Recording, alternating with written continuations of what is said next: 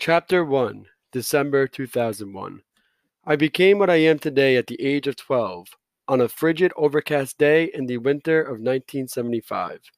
I remember the precise moment, crouching behind a crumbling mud wall, peeking into the alley near the frozen creek. That was a long time ago, but it's wrong what they say about the past. I've learned about how you can bury it, because the past claws its way out. Looking back now, I realize I have been peeking into that deserted alley for the last 26 years. One day last summer, my friend Rahim Khan called from Pakistan. He asked me to come see him.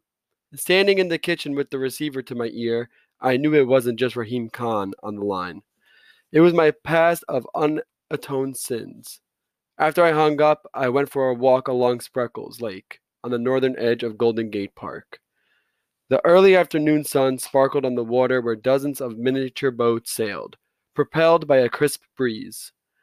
Then I glanced up and saw a pair of kites, red with long blue tails, soaring in the sky.